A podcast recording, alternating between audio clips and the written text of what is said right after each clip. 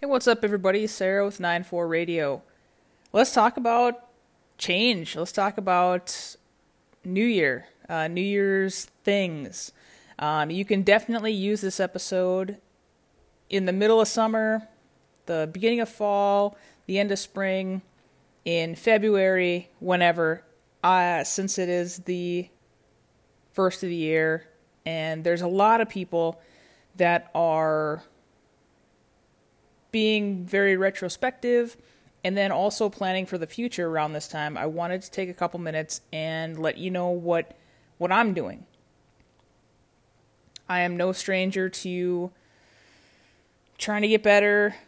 Um, as you heard in uh, in September, when I really just kind of went ham and decided to get get on track for my 40th birthday, we are moving into a new year, 2021, and I just want to take a couple minutes. I'm doing different things, so um, if you want to take a look at episode one, and then you want to take a, a look at uh, listen to this episode, you're going to get a couple different tools and techniques. So enjoy that.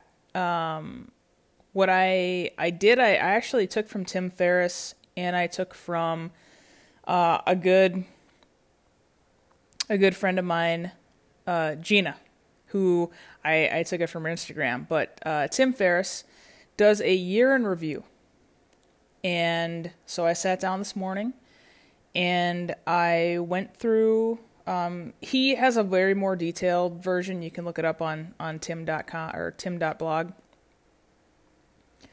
Um, I looked through. I I, I did. I, I went through my planner, and I looked at the things that uh, the activities, the people I spent time with, and the events that I did, and I, I made a list of positive and negative, and the positive things I'm I'm already putting in my calendar for 2021 that I am going to be way more intentional about uh, hitting the golf course, having coffee with friends. I didn't realize how many people I, I actually did sit down and meet with this year during a pandemic. Um, and I, I want to keep doing that. Date nights, super important.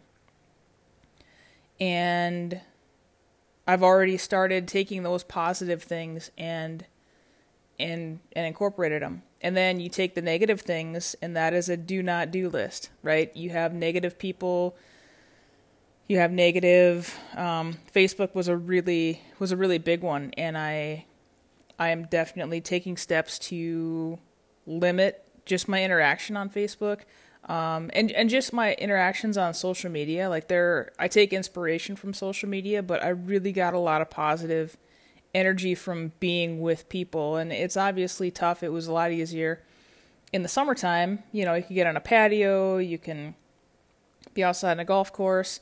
Winter you know these next two three months might be kind of a meat grinder here in north dakota but i am you know, just taking that positive and negative, I'm I'm increasing my intention on being with people and I am limiting my exposure to social media.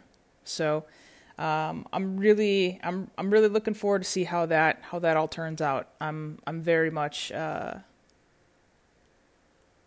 I'm very much expecting it it to be a positive outcome. So um, that was the year in review. And then from Gina, she sat down and uh, she had done a post and she sat down with her family and look at 2020 and write down all of your accomplishments. You know, so sit down on, on your year in review and write down all of your accomplishments.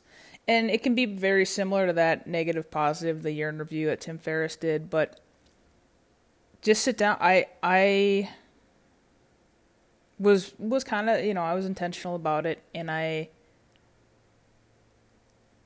I didn't realize how many achievements I I had until I sat down and did it, and it it was really inspiring. You know, it was inspiring, and it was stuff that I did right. So it's my own like I'm building my own confidence because I it's stuff I did, and anything can be an accomplishment, honestly. So um, I know a lot of people are their own worst critic. Really, just give yourself take however long, you know, set a timer or whatever.